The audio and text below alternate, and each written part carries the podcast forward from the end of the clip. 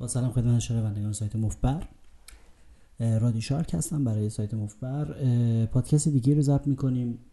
برای شما باز هم چون تعداد سوالاتی که فرستادید به ربات مفبر فوقوم بوت روی تلگرام زیاد هست و اینا رو قول دادیم که به اونایی که بالاخره جالب بوده رسیدگی بکنیم و تا حدی پاسخ بدیم تو برنامه های آموزشیمون.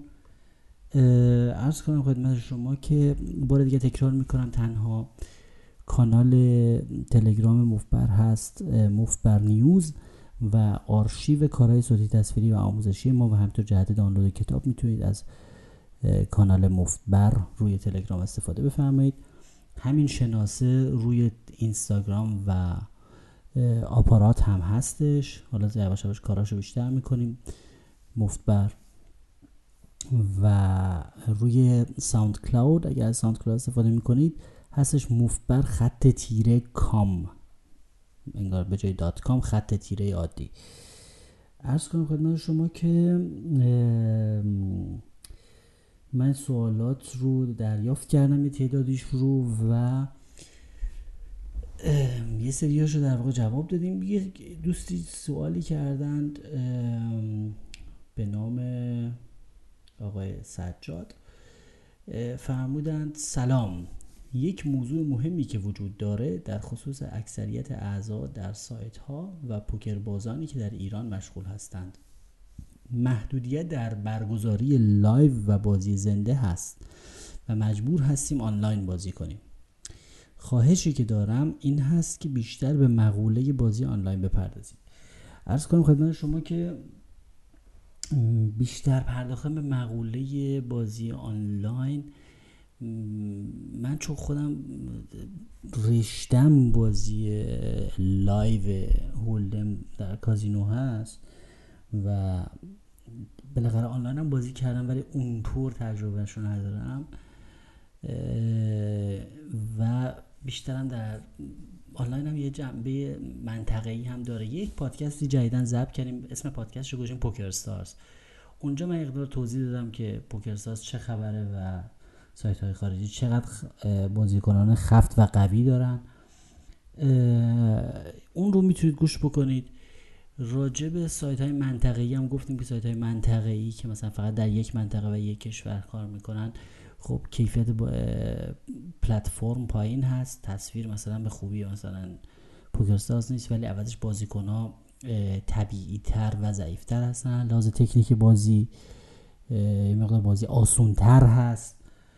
و دیگه اینکه حالا خیلی اجمالی بپردازیم. مثلا ایشون سوال کردن نوشتن مثلا در خصوص شناخت بازیکنان حرفه‌ای آنلاین و شخصیت های مختلفی که آنلاین بازی می‌کنن چطور میشه شناساییشون کرد؟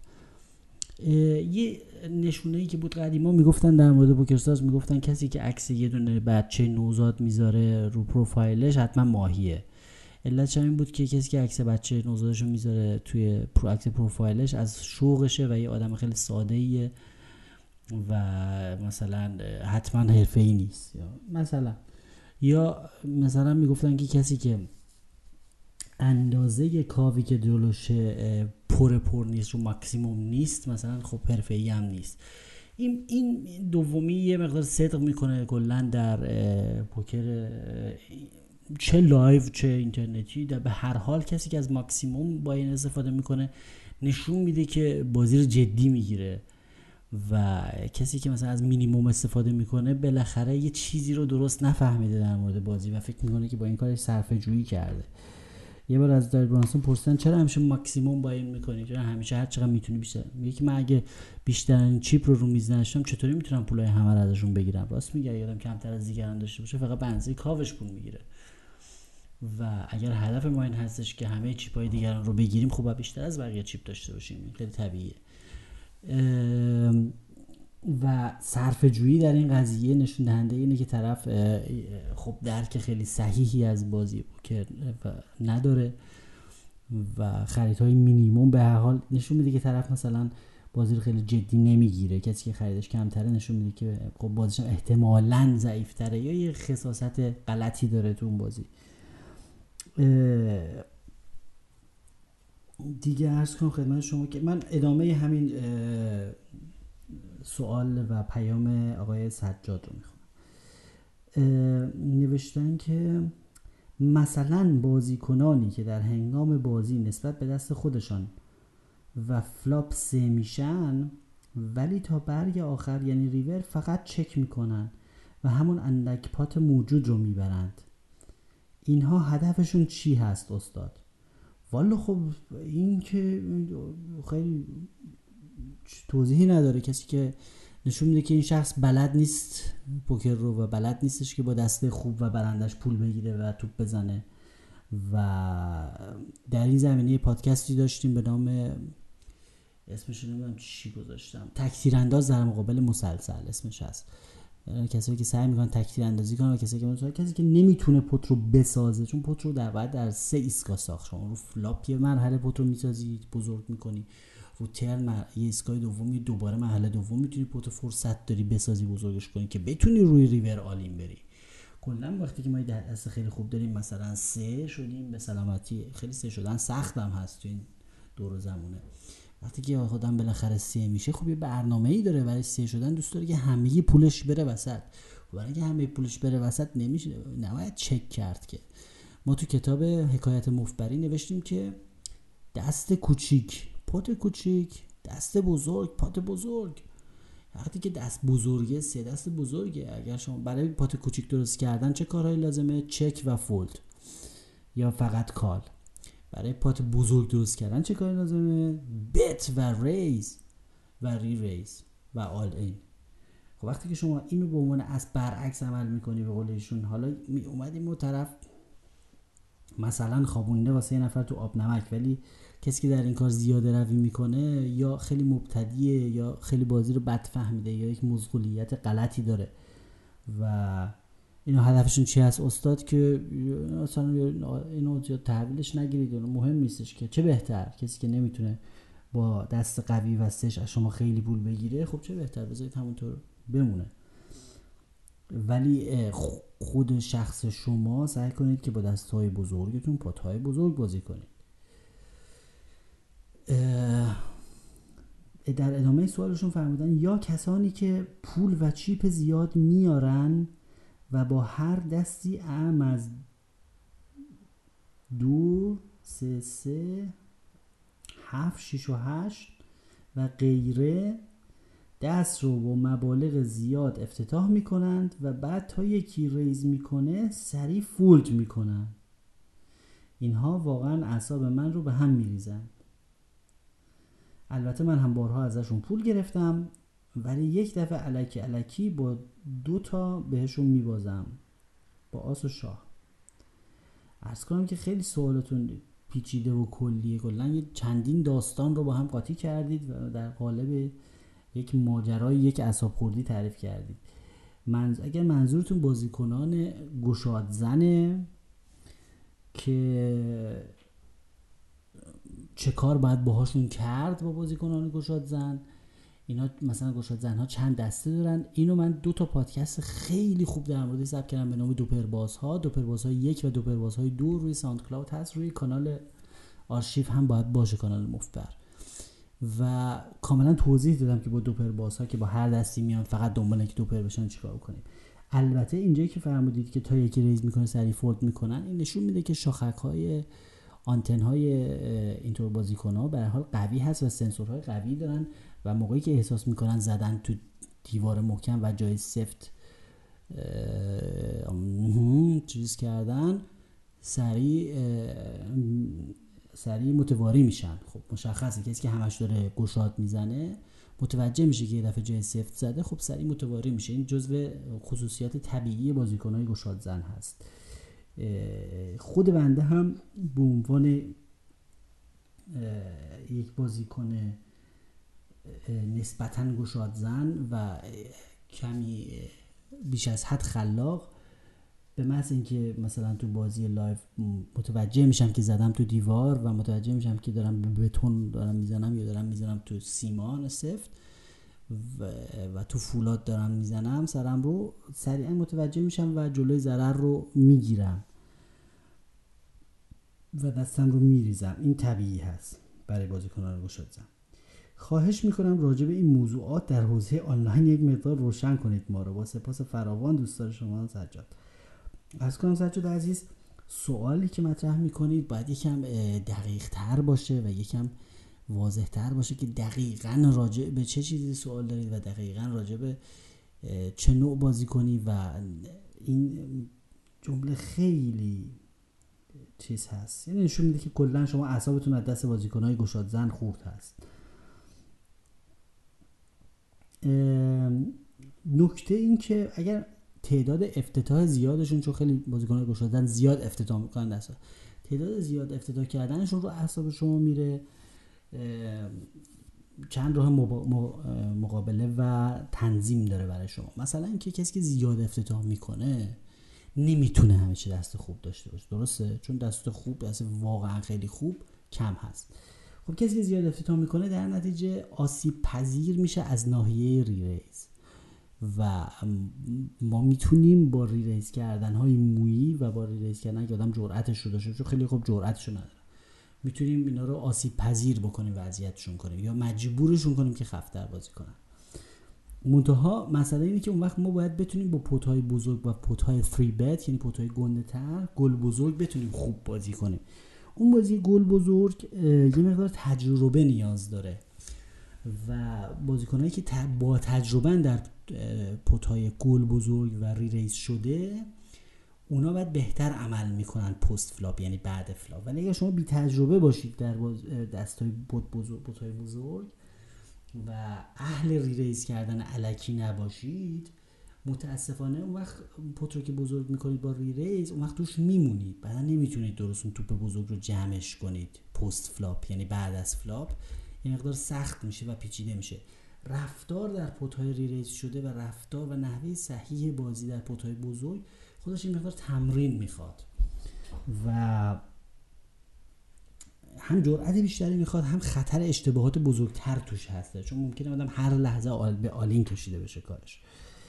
یک یکی از این طریق میشه باشون مبارزه کرد از طریق re-raise های مویی. یعنی میشه بیشتر re-raise چون آسیب پذیر میشن وقتی که زیاده. دوم اینکه یه راه تنظیمش اینه که شما با دستهایی برید دنبالشون که تاب تاب raise اونا رو داشته باشن و تاب خشونت اونا رو داشته باشن.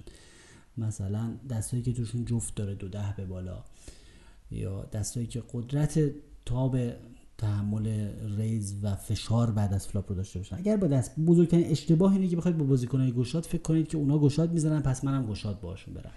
نمی‌تونید. اگر شما گشاد و با دست ضعیف برید دنبال یه بازیکن گشاد زن اذیتتون می‌کنه. چون اون وقت اون مرتب توپ می‌زنه و تاب آوردن این توپ ها با دست ضعیف خیلی سخته. کم میاره آدم یه جایی و می‌بینه که پول حروم شده.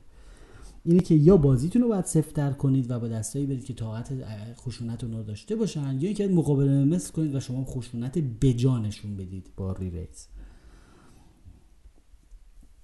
و یا اینکه مثلا شروع کنید in position call شون کنید. in position یعنی که شما بهشون مشرف باشید. شما پشت دستشون باشید. ایشون توپ بزنه بعد شما کار کنید. ایشون توپ بزنه شما کار کنید. دیگه روی street های بعدی رو river دیگه مثلا سختش میشه که توپ بزنه.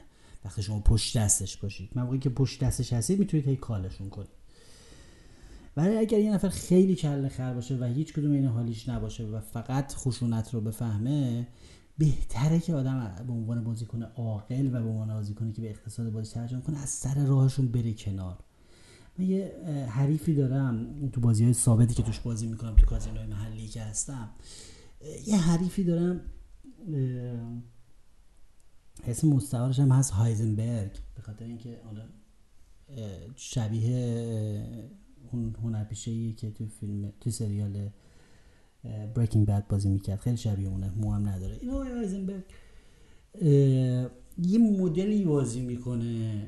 من خیلی روش فکر کردم. این مدلی بازی می‌کنه. بازی کنه قوی نیست منتها ایشون مدل donk ه. donk یا همون donkey یا همون الاغ خودمون نوعی از بازیکنه که در هر فرصتی به خصوص روی flop هر وقت flop نوبت ایشون میشه یه مبلغی می‌زنه یه مبلغکی می‌زنه. بعد این مدل بازیکن خیلی به ضرر منه به خاطر اون سبکی که من بازی می‌کنم. چرا؟ چون من گشاد افتتاح می‌کنم زیاد افتتاح می‌کنم. وقتی من گشاد افتتاح می‌کنم زیاد افتتاح می‌کنم گفتیم خب 65 درصد flop ها به آدم خشم می‌زنن. یعنی که 65 درصد flop ها هیچ ربطی به دست ما ندارن. یعنی شما کلا فرض بر این بذارید که flop به آدم حال نمیده. خب؟ این ذات بازی ریاضیات بازی. کارتخور نیستش.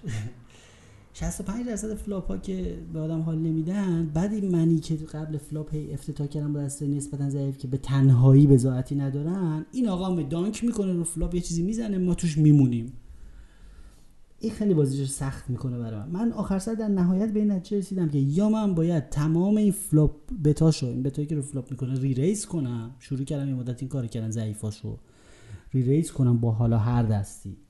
به عنوان یک استراتژی ثابت. چون داره افراط می‌کنه. اون که نمی‌تونه 100 درصد flop رو hit بکنه و تمام flop ها رو مثلا براش بخوره که. چه؟ برای اونم برای اونم 35 درصد flop ها یه چیزایی می‌خوره دیگه.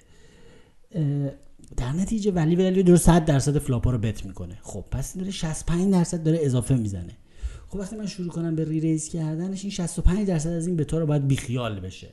خب این رو یک ویدیوی آموزشی خیلی خوبی در موردش داریم به نام تنظیمات روی flop درصدهای روی flop. جزو اون ویدیوهای چهار ویدیوی فکر کنم 6 ویدیوی 6 قسمتی تنظیمات hand hand ranges اسمش هست. hand ranges هم روی آرشیو مفبر روی تلگرام هست هم توی یوتیوب هست کانال یوتیوب مفبر. اونها حتما نگاه بکنید تنظیمات روی flop. من گفتم یا باید این استراتژی رو بگیرم در مورد ایشون یا اینکه حالا که می‌بینیم ایشون ولکن نیست و همه flop ا رو می‌زنه و برای من سخت میشه آدم پشت دستمه. من که باش تنها نیستم که بگیم heads up raise ش آدم پشت دستم من بزنه این یه چیزی می‌زنه رو flop من اینو call کنم پشت دستم ممکنه اتفاقی بیفته یکی دیگه بیاد روش گفتم خب من مجبورم از این استراتژی افتتاح فراوان یه ذره دست بکشم بیخیال بشم ذره زیاد افتتاح نکنم با دستایی افتتاح کنم که اگر این آقا باز دوباره رو flop donk کرد دوباره رو flop bet الکی کرد بتونم طاقت call یا raise شو داشته باشم. پس یعنی من باید تعداد دستی که من باید خفت‌تر بازی کنم. یا من باید preflop خفت‌تر بازی کنم تا بتونم مقابله کنم با این آدم یا اینکه من شروع کنم flop اشو raise کنم. و این دوتا. این دو تا استراتژی هست که می‌تونم در مورد این آدم آقای هایزنبرگ بتونم. منظور این که هر نوع بازیکنی رو واقعا باید اینطوری منطقی تحلیل کرد که تو کدوم قسمت بازی داره زیاده روی یا عدم تعادل نشون میده. اصلا عدم تعادل این بازیکن این بوده که رو flop داره 100 درصد flop رو داره bet می‌کنه. خب این عدم تعادل دیگه. چون تعادل عادیش میشه 35 درصد. 35 درصد flop رو باید bet کنه از اگر بخواد مثلا کاملا طبیعی بازی کنه و غیر, غیر قابل غیر قابل سوء استفاده بازی بکنه. و 65 درصد flop هم مثلا باید چک کنه.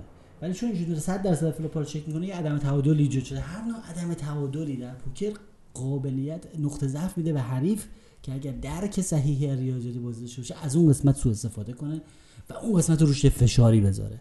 در نتیجه مثلا من باید رو flop شون رو raise کنم. یا اینکه شروع کنم اگر مثلا out of position م اگر مثلا ایشون به من مشرف پشت دست منه check raise ش کنم. حالا یه مثال از بازی خودم بود. سوال بعدی آقای فکر می‌کنم ایمان نوشتن که درود بر شما. با پوکر چند درصد سرمایه ماهیانه میشه سود کرد. ارز کنم خدمت شما که من سعی می‌کنم اکثر این سوالات رو ارجا بدم به اون برجام اکثر موضوعات رو ما پوشش دادیم. هم با کتاب حکایت مفبری هم با پادکست هایی که 47 قسمت یا 48 قسمت روی ساوند کلاود هست و رو آرشیو مفبر هست. برنامه مدیریت سرمایه رو ما در دو قسمت خیلی مفصل و خیلی درد دلانه و با هم هزار مثال و با هزار داستان از زندگی خودم و اینا توضیح دادیم مدیریت سرمایه بانک رول منیجمنت رو. دانلود کنید پادکستش رو. دو قسمت کامل دو تا مثلا 60 دقیقه فکر کنم در این مورد من صحبت کردم و اصلا این فکر رو نکنید که من درصد سود ماهیانه و این حرف آقا دارین قمار می‌کنین. خیلی خرط و خرتر از این حرف هست موقعی که آدم قمار می‌کنه و دریای طوفانی هست. نمی‌تونید بگید؟ من درصد سود می‌کنم. شما منتظر امواج بسیار سهمگین نوسانات قمار باشید و بدانید که مثلا اولا که ماهانه که میفرمایید که نیز آخر ما همیشه برنده باشید. همچین چیزی نداریم. یک مثال من براتون بزنم از آمار چون من آمار نه ساله. من آمار ده ساله دارم از بازی ها. از بازی های live هم آمار ده ساله دارم به طور کامل توی نرم افزار نرم افزار app توی گوشیم و این آمار ده ساله همه چیز توش ثبت شده. تعداد ساعت هایی که بازی کردم چه ساعتی وارد کازینو شدم چه ساعتی رفتم بیرون. چند تا big blind خرید کردم buy-inم چقدر بوده rebuy هم چقدر بوده. همه چی توش ثبت شده. همه چیز ده سال کامل نوشتم فکر کنم 8 سال زمان زود میگذره 10 ساله شده و خب این اپ ها خیلی اپ های خوبی هستش. اینا اینا رو اگر استفاده بکنید چیز می‌کنه. این اپی که من خودم دارم استفاده می‌کنم رو به شما معرفی بکنم.